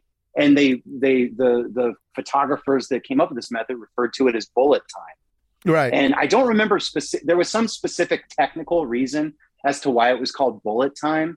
So Mhm. now the the creators have infused that into the script yeah. as something that it really like i mean i don't think it originally was considered how they're referencing it in the movie Okay. but yeah. that became a major plot point I so was like I was blown Well- away the fact that they used bullet time. Uh, because it was once known as this massive innovation in filmmaking and Mhm. now it's this cheap and dirty cheeky joke yes. which is a good analogy for like the, the entire movie I think. right. That I I feel like that is. I feel like again this is all intentional. First of all, bullet time. I only first remembered what bullet bullet time was was uh because of the video game Max Payne. Um, and they got it wrong they Yeah. got it wrong they got they they were using it wrong Right. Yeah. It, like they thought that bullet time is just when time s- slows down, and so you can dodge bullets, as opposed to this it being this like you know complicated rig of whatever. But uh, for me, all of this shit, like the branding of bullet time, the the having the Merovingian show up and say, you know, talk about his like the fucking spin off, you know, the Frenchman who's Yeah. now like a homeless Yeah. dude. Yeah, he's like, he, you know, he was dressed like robin williams from that terry gilliam Yeah, the Fisher King. Yeah, Yeah, that's he's what he was. It and was he like an says- homage to Fisher King. Our sequel spin-off franchise isn't over or something like that and runs away. Like shit like that. And then fucking um you know just having what is clearly i mean just the movie feels like it was lana wachowski writing it with a gun to her head and just deciding we're going to execute this in a way that um like forces people like spoon feeds them lines and nostalgia that yeah, is going to make them I think hate it was. it. I think it was the other way around. She was like writing it and fingering her clit. Like I mean, this was this was you- like her fever dream of exactly what she want to do with the franchise. I- like she. Mm-hmm. talks about how important and emotionally like cathartic it was to do. I think this. it's all part of the grift, though. I think it's all. I think that she's playing a character who thinks that all of this is important, but it's not, and she knows it because it is. At one point, he he writes or he says, uh, "I still know kung fu," which Yeah. man, there's that is that can't be something that she wrote without being like, yeah, fuck you, yeah, yeah, fuck you guys, you fucking want Yeah. another Matrix? Here's your fucking Matrix. I mean, and then there's the a- one would ending. assume. There's the whole scene where his developer is being like, "Yeah, we're just gonna make this without you if you don't uh, help us Right. make it," and it was like that felt Yeah. very much like I'm addressing the audience and they're forcing me to make this movie. He like he literally says. Our parent co- company, Warner Brothers, will do Yeah. this with or without you. And I'm like, guys, this is, come on. This has to be on purpose. Um, and then, Bobby, you pointed out something that I didn't even notice the first time around, which just sealed the deal for me as Oh to man. what this movie was about. Um, the last song, the song that plays, just like in every Matrix movie, a Rage Against the Machine song plays, but it's not Rage this time. It's a cover band known as Brass Against the Machine, Brass, which recently, I think it's just called Brass Against, but yeah, okay, Brass Against, which recently, Nobody really cares. They're the piss band. That's Yeah. how you know them. yeah, they uh, they became famous when the lead singer brought someone on stage, uh, uh, a man on stage, and pissed uh, on his face while singing a song. You probably saw that, Yeah, you know, video into on, his on the internet. if Into you haven't, you got some work to do. This It's is the best- amazing. Best, thing easily that happened this year. and it's literally the song that plays at the end. It's the exact same song. It's the song that they were playing while she was pissing on the man. And I knew it. Like it's the exact part of that song. It's the exact Yeah, part it's- of that the- song. The, when the first note came in, like the palm muted guitar, I, I said, I was like, no. and like, I was fucking howl laughing. It was like the perfect ending to like the most embarrassing monologue. Like that whole Yeah. last scene was just like, oh God. And then it ends with the piss song. Like all I saw, all I saw was that bald dude going mountain of piss. I mean, but don't oh you my think, god, it's so good. Bobby? Don't you think that's Yeah. intentional? Oh, that that's not a- a absolutely. clear. I, I don't. it's a metaphor. this is a movie. Drink the piss, you fucking piss You- pigs. You have to understand that, like, I, I've, I, I've sort of like accidentally surrounded myself in a milieu of unaware, like mm-hmm. unaware filmmakers, like really bad filmmakers. Yeah. So I, I can't tell anymore. Like Right. I don't. I would like to believe that. Yeah. Oh God, this was so brilliant. Yeah, Tommy Wiseau was in on the joke. Yeah, he knew. You know. No, I don't. I don't think so. I think this is just like Uh, You might bad, be right. Bad. I think this is really bad. Listen, I think that's absolutely possible that it's bad, but I don't.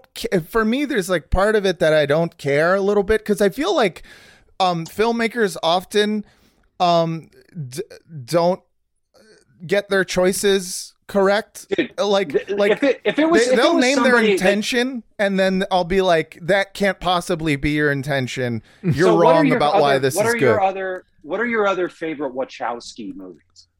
um, Matrix One, Matrix Two, Matrix Three.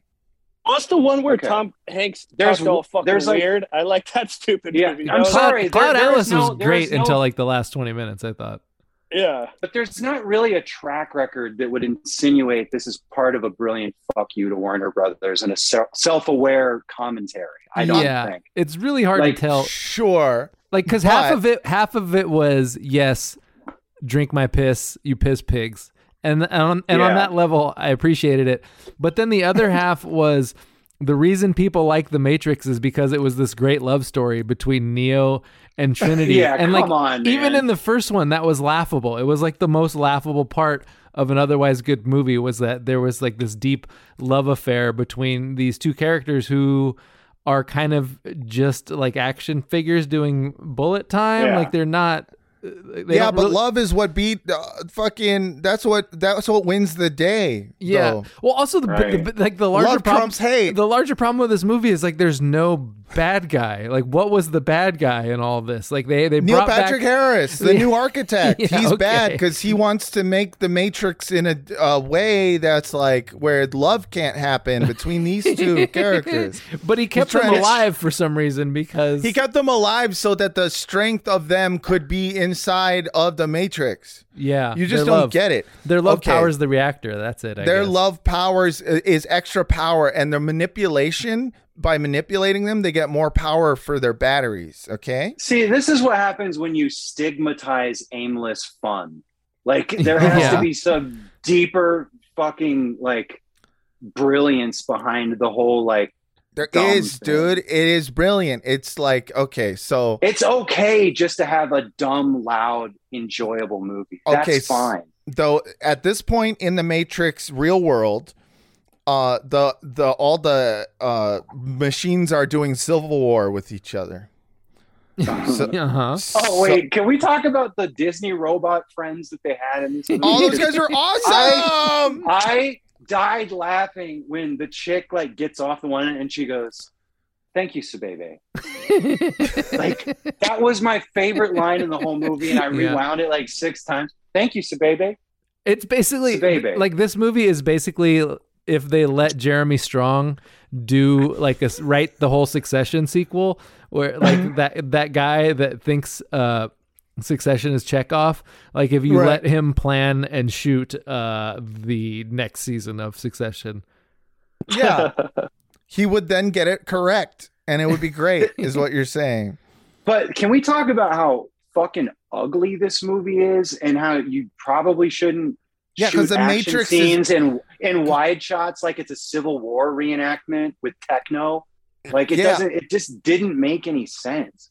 Well, and okay, it looked like they were under. They looked like they were. They had some constraints due to the pandemic or something, because everything was so like.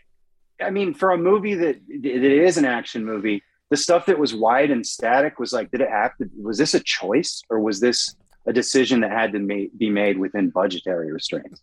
Uh, there were okay there were some questions i had for example um n- they say now they don't use payphones to get out of the matrix You anymore You need to direct all of your questions to Priyanka Yeah. Chopra. She knows all the answers. i will ask priyanka Yeah. aka sati who was a Mhm. program who created a very beautiful sky anyways um so uh, they they don't get out of the phone uh, out of the matrix through the phones which means that they can now just get out of the matrix whenever um which uh was confusing because at the moment when they like steal trinity's body from the egg um rather than the, it being like okay let's all right we're done let's get out um they have to do a runaway from from zombie scene uh where everyone is like 9-11ing themselves uh into into the ground I also thought it was But funny why? 'Cause at one couldn't they just the take them I out? like, at one point in the movie, I was like, this reminds me, this kind of reminds me of the happening,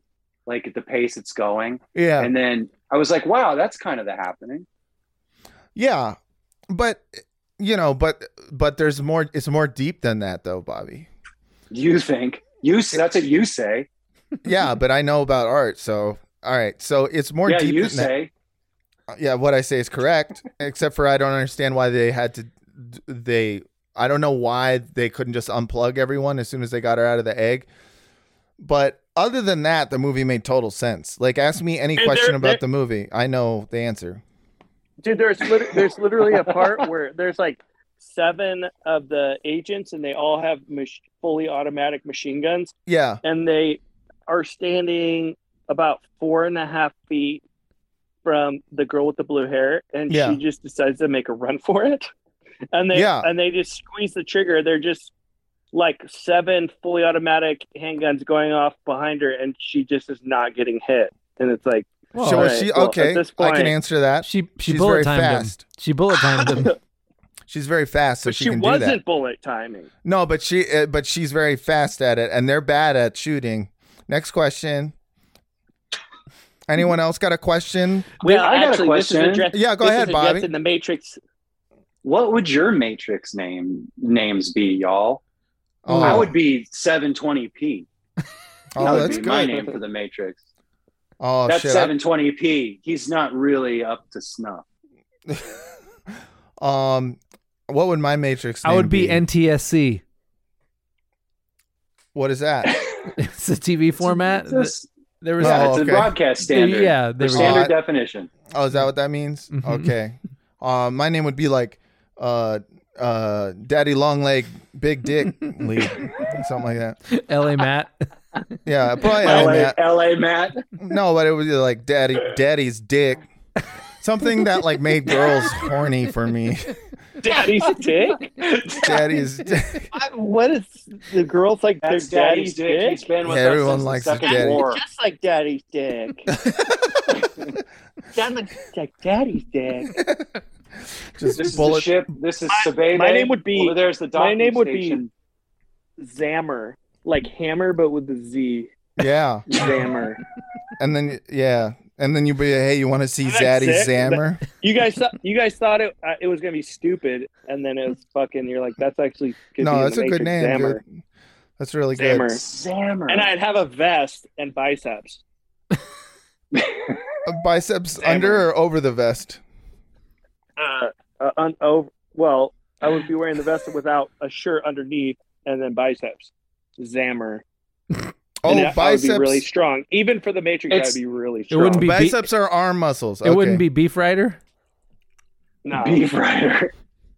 that would be disrespectful to. That would be like a crew of people, like Beef and Ryder. Uh huh. I feel like the the um like Will and Jada Smith. I feel like they're constantly nagging each other in the media, and now like they have it in their contracts that if one of them does a movie with stupid makeup, the other one has to like try and one up them with stupider makeup. Yeah, but I mean, uh, listen. They're so fucking crazy. I wouldn't be surprised they're just walking around like like inside Yeah. their house, just fucking speaking gibberish to each other. I thought it was great that Jada Pinkett played um the same character that she played from before, but with a lot of old person makeup, so that she looked um unrecognizable. Me Mhm. And then they made her character just be like, "I hate you guys," and then that's it. Like, yeah. oh, I hate but she this was more powerful. Yeah, I like that. It was weird. It And- was and- like I could sense her aura through the makeup, and Mhm. like because I only realized it was Jada Pinkett mm, like halfway through the movie, and Oh, I had this sort of uh, I ha- had this feeling that this character was really annoying, and I couldn't figure out why. And then it all it all sort of clicked when I realized it was Will Smith's wife. I was like, oh yeah, that's why, because uh, they're You know, both it'd be a good annoying. idea. Charlie Kaufman should write a screenplay about their like Jada Pinkett Smith and Will Smith trying to poison each other. Dude, I actually met J- Jada.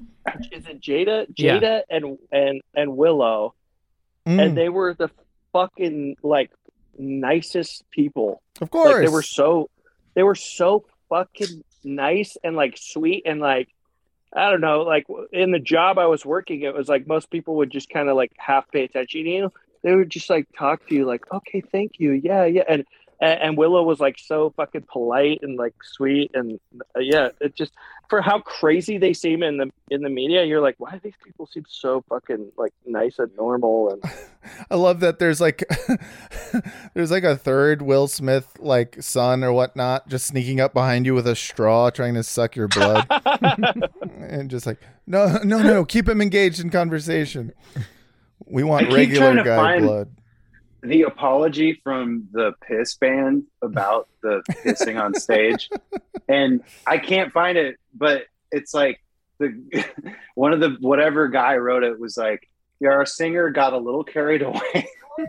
yeah, and that that doesn't represent us. What? Which is dumb because that Yeah, was it- again that was like the most exciting thing that happened, and the most like it- metal raging Yeah. It was- machine type shit. you could do. absolutely absurd. Too, Yeah. you know. I, I love that someone wrote an article that was like, "This is what's wrong with rock and roll," and I was like, "What the fuck are you talking yeah, about?" give me a break. Uh, I- I mean, just because it was like, this seems to uh, kind of exists a little bit in a vacuum of like, we haven't had a like rock and roll is disgusting conversation in a while, and I feel like this was um, is more like, oh, this is this is what's what's wrong with Florida conversation like that would make more sense to me, but um, I yeah, I I thought it was like badass and cool. yeah, Um, no, Yeah, absolutely. It put, Do you think they- it they- put a bow on that fucking movie. It I'm did. telling you, It did. that was one of the funniest things I've seen all of year. Also, if I It had was if just I had been at that concert, I would have been going crazy with how awesome it was. oh Oh yeah. yeah, but like so you watch especially that movie when the and guy- the the piss has been that song and like those Mhm. words and that build up has been ingrained in your fucking brain. yeah. So then you like watch the Matrix and then the the old piss feeling starts coming back. I'm telling it's you, like it was like the best it was like almost a tarantino move like evoking uh emotion through sound and picture i think yeah. There was like a really dope part where he's just like the guy getting pissed on, the light's goes, hitting him just right, and he's like he shakes it, Yeah. and all the piss goes flying, and it looks Yeah. fucking so cool. like a dog, fucking just like trying to get yeah, dry. trying to drink out of a sprinkler. Yes. Yeah. Anyways, so hot, solid B plus for the Matrix Four, and um, I, I think solid B plus for um this year uh, at uh, at the movies, Uh-huh. man. I would upgrade it to an A minus if there was more piss references. That's true. like, That's true. i like i like gucci i gotta say gucci You're a big House of Gucci guy? No, I- I loved it. loved it i absolutely loved it nothing's better than Matrix. All Matrix, all day. Uh, also saw Power of the Dog. Uh, didn't like it. Um, long, long and boring. Um, and uh, Jonny Greenwood, um, you should not do uh, scores for movies that suck because the only uh, you're like he did the score for um, a bunch of P.T. Anderson movies. Like I think he did for uh, There Will Be Blood, and it's like that kind of um, like weird dissonant thing that he does with uh, violin strings. Um, on a good movie, it makes it even better. On a bad movie, it makes it long and boring and suck. So um, It So like makes it stressful. it makes it stressful and not in a fun way. So, um, Power of the Dog, worst movie of the year. Um, But there's a there's a part in House of Gucci where uh, Jared Leto goes, "Don't tell me." What's it? Fuck you said. Don't Here, I'll, don't- I'll bring it up. don't Can tell me it it's a Is that chocolate. Don't get. He goes, "Don't feed me caca, caca, and tell me it's a chocolate." He goes, "Don't confuse a shit with a chocolato." Very much the same, but he goes, "But they, but they're different."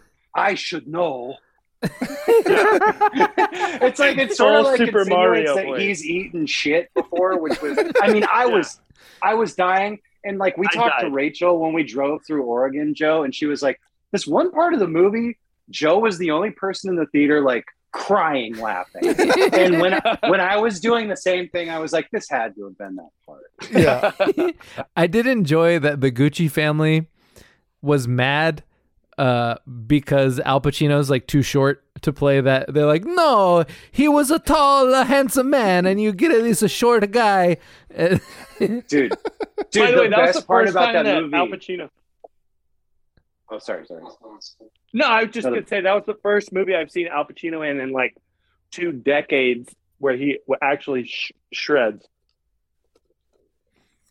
I mean, Even he's though a, Jeremy Irons, Italian. though. he's a great but actor. Jeremy Irons, he like he just gives up like halfway through on like the accent, and it just turns Yeah. into like, so we're Gucci, we're a family, right? Like, I mean, yeah, it's like, an he gets Australian even man more. doing an Italian. Yeah, it's like almost even more English than he usually is playing an English guy. Hey, I've mm. got that Jared Leto clip. Here we go. Let's just roll it. Okay. Ah, Anna, we both know it's for the best. Both. Never confuse shit with chocolate. they may look the same, but the taste very different. Trust me. I know. Trust me, I know. By the way, Jared even Leto is audible? 50, Whatever. 50 years old. Dude, he's so good. He's He looks was great. like he's like this is gonna be my Mad TV. Well, I think Yeah. that's been a pod. I don't know what you uh, what you guys think. I think we've talked about every movie this year. Uh huh. Uh huh. All right. Did I We got did I ever tell you plenty, guys the Jared more Leto coming. the Jared Leto story where we were like catering a job with Jared, Jared Leto is at this fancy house. Jared Leto shows up like an hour late, and then he goes in and and he takes a shot. Like everybody's like, "Where the fuck is Jared Leto?" Like he shows up an hour late. Forty five minutes go by. They're like, "Where's Jared?" Like, go somebody go find him. Finally, he comes out. He's wearing a. It's not his house. He's wearing a robe and he's taking a shower. And he's like, "This fucking house has amazing water pressure. You guys gotta take a shower." And everybody's just like, "There's nobody's taking a shower. What the fuck are you talking about?" Yeah, I've really flipped on him. I, I love my Leto. Yeah, he's great. Well, where can we find you guys on the internet? I left This the internet dude. years ago. Yeah. Oh, Vince- I'm on did Instagram. You can find me on Instagram. I had to set up. I had to show this to a friend, uh, so I cut the piss song into the a bootleg scene from The Matrix. Mm-hmm. Um, so you can find that on my YouTube page if you really, really want to feel it. Well, Yeah. what, what, what's your I YouTube recommend page? it. It's uh, wait, what's that? What's your YouTube page name? Bobby oh, Hacker. Bobby Bobby Hacker. It's my name. No gimmicks. All right. Bobby Hacker, check him out on YouTube. Joe Sinclitico, check him out on all the socials. Patreon.com slash frogcast for all of these beautiful episodes where we talk about movies for a long, long, long, long time. and um, uh, frogcast at gmail.com for all your questions, comments, and concerns. 2021 is almost over. I just wanted to say that at some point. Um, Vince, what's the Google Voice number? 415 275 0030. All right, everyone. Thank you again so much for your continued listening. And until next year, good night and good shins. You know how to book flights and hotels. All you're missing is a tool to plan the travel experiences you'll have once you arrive. That's why you need Viator. Book guided tours, activities, excursions, and more in one place to make your trip truly unforgettable. Viator has over 300,000 travel experiences to choose from. Everything from simple tours to extreme adventures and all the niche, interesting stuff in between. So you can plan something that everyone you're traveling with will enjoy. Real traveler reviews give the inside scoop from people who've already been on the experiences you're considering. So you can plan with confidence. Free cancellation helps you plan for the unexpected. And 24 7 customer support means you can travel worry free. Download the Viator app now and use code Viator10 for 10% off your first booking in the app. Find travel experiences for you. Do more with Viator. Prescription products require completion of an online medication consultation with an independent healthcare provider through the LifeMD platform and are only available if prescribed. Subscription required. Individual results may vary. Additional restrictions apply at lifemd.com. Read all warnings before using GLP 1s. Side effects may include a risk of thyroid C cell tumors. Do not use GLP 1s if you or your family have a history of thyroid cancer. If you've struggled for years to lose weight and have given up hope, did you know you can now access GLP 1 prescription medications through LifeMD? LifeMD is now offering eligible patients online access to GLP 1s, the breakthrough prescription medication that can help you lose body fat and weight. Listen to what people are saying. Probably the easiest thing I've ever done. The medication comes in the mail and it's very easy to use. I've been able to live my normal lifestyle and I've lost 20 pounds already and I've never felt better. It changed my life. And here's the best part your insurance may cover 100% of the cost of your medication. So go to trylifemd.com to have your eligibility checked right now. Get started today at trylifemd.com. That's T R Y L I F E M D.com.